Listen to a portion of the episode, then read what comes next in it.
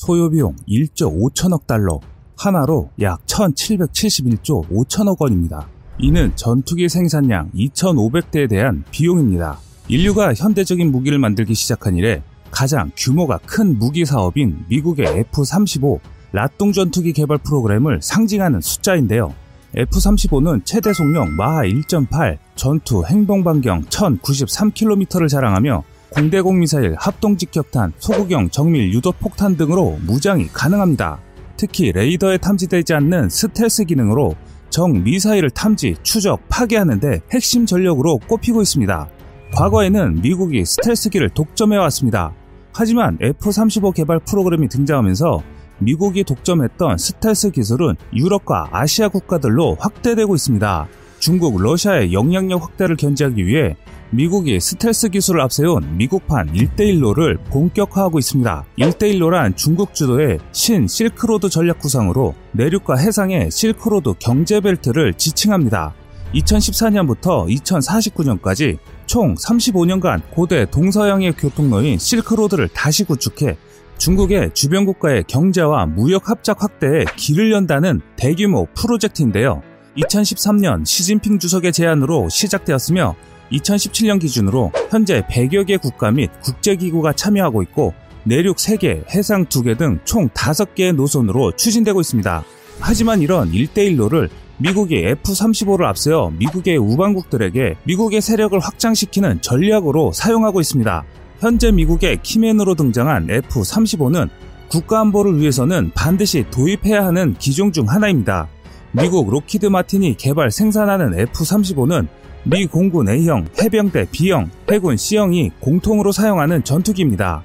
레이더 반사 면적을 대폭 줄여 적 레이더에는 작은 새 크기로 표시될 정도로 스텔스 기능이 뛰어난데요.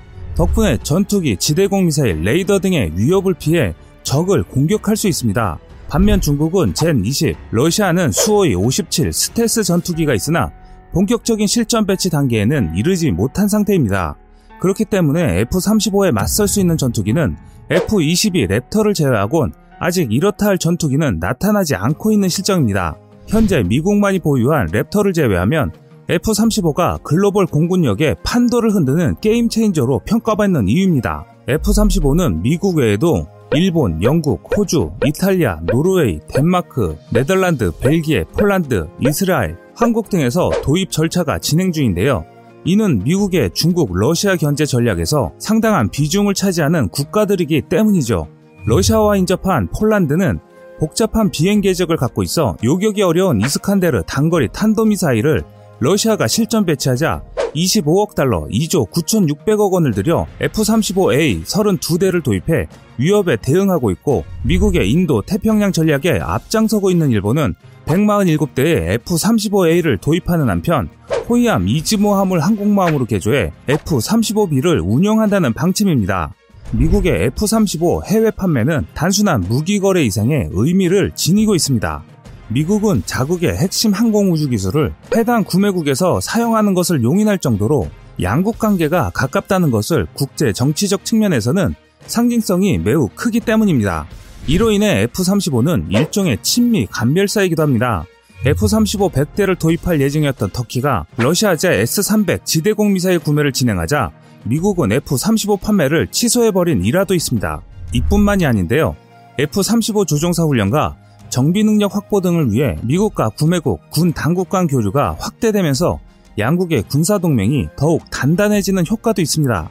반면 F-35를 대체할 무기가 없다는 점에서 미국에 대한 안보 의존도가 높아지는 문제도 발생합니다. 운영 과정에서 소요되는 막대한 비용이 미국에 넘어가는 과정에서 국부 유출 논란도 적지 않기도 합니다.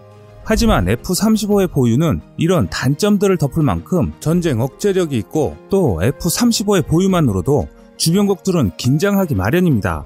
그렇기 때문에 금액을 떠나서 꼭 구매해야 할 전략무기입니다. 그렇다고 돈이 많다고 구매를 쉽게 할 수도 없습니다. 미국과 우호 관계를 유지하는 국가들이 모두 F-35를 손에 넣을 수 있는 것은 아니기 때문인데요. 정치, 경제적 이유로 F-35를 구매하지 못하는 나라도 많습니다. 대만은 F-35 도입을 추진했으나 트럼프 행정부는 중국의 반발을 의식해 대만의 F-35 대신 F-16V 66대를 판매하는 계획을 승인했습니다. 그렇기 때문에 대만은 F-35를 확보하지 못하고 80억 달러 약 9조 6,900억 원에 달하는 F-16V 도입 계획을 통해 2020년대 중반까지 중국에 맞설 공군력을 강화하는 기반을 마련했는데요. 반면 미국의 F-16V 판매는 우방국들이 러시아와의 군사교류를 단절토록 유도하는 역할을 하고 있습니다. 국방비 부족을 이유로 냉전 종식 이후에도 러시아제 무기를 쓰는 동유럽 국가들이 주요 타겟이기도 합니다. 러시아제 무기를 사용하게 되면 운영 유지 등을 위해 러시아군과 교류를 할 수밖에 없기 때문인데요. 나토 회원국 군사기지에 러시아 군인들이 드나들면 미국의 기밀이 유출될 우려가 있기 때문에 미국으로서는 나토의 일원인 동유럽 국가들이 러시아제 무기 사용을 중단하고 자국 무기를 쓰도록 유도할 필요가 있는 것입니다. 그렇기 때문에 가성비가 뛰어난 F-16V는 이 같은 역할에 적절한 무기로 평가받고 있습니다. 실제로 슬로바키아는 2018년 러시아제 미구 29 전투기를 대체하기 위해 F-16V 14대를 13억 달러, 약 1조 4,700억 원에 구매하기로 결정했습니다. 루마니아는 서유럽 국가들이 퇴역시킨 중고 F-16을 도입해 러시아제 미구 21 전투기를 대체할 예정인데요. 미국은 러시아 무기를 주로 사용했던 인도에도 F-16V 구매를 제안했고 인도가 F-16V 전투기를 구입하면 생산 라인도 현지로 이전할 계획도 갖고 있습니다. 미국은 자국의 기술을 이전 안 해주기로 유명합니다. 현존하는 첨단 재래식 무기들의 대부분이 미국제이고 비밀 보장을 위해 구매국의 정비나 기술 이전에 대해서는 매우 민감하게 나서고 있습니다. 최고의 전투기로 꼽는 F-35의 정비를 한국에서 할 수 있는 것으로 전해졌습니다. 한국은 지난 몇 년 전부터 F-35 정비업체로 선정되기 위해 많은 노력을 아끼지 않았는데요. 이번 미국의 결정으로 우리나라가 아시아 태평양 지역에 도입된 F-35A 스텔스 전투기를 정비할 수 있게 됐습니다. 2월 12일 방위사업청에 따르면 엘렌 로드 미 국방부 운영 유지 차관은 F-35 구성품 2단계 지역 정비업체로 한국 방산업체 컨소시엄인 팀 ROK가 공식 선정됐다고 밝혔습니다. 팀 ROK는 한화 시스템, 한화 에어로스페이스, 대한항공, LIG 넥스원, 현대 글로비스 등 5개사로 구성된 방위산업체 컨소시엄입니다.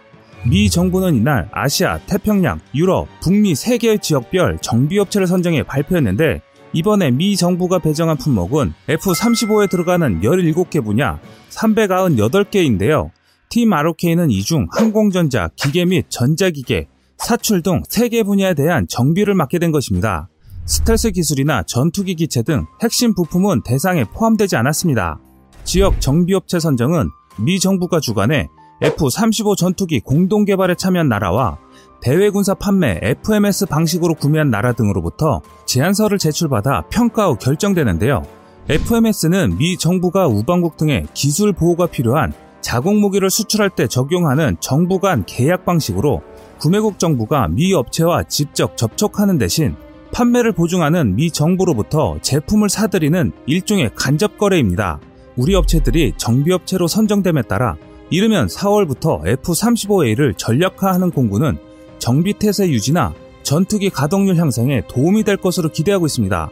방사청 관계자는 직접 F-35A를 운영하는 공군뿐 아니라 정비업체로 선정된 방산업체들도 기술 수준이 높아지고 F-35 공급망에 참여할 수 있는 기회를 부여받게 됐다고 평가했습니다.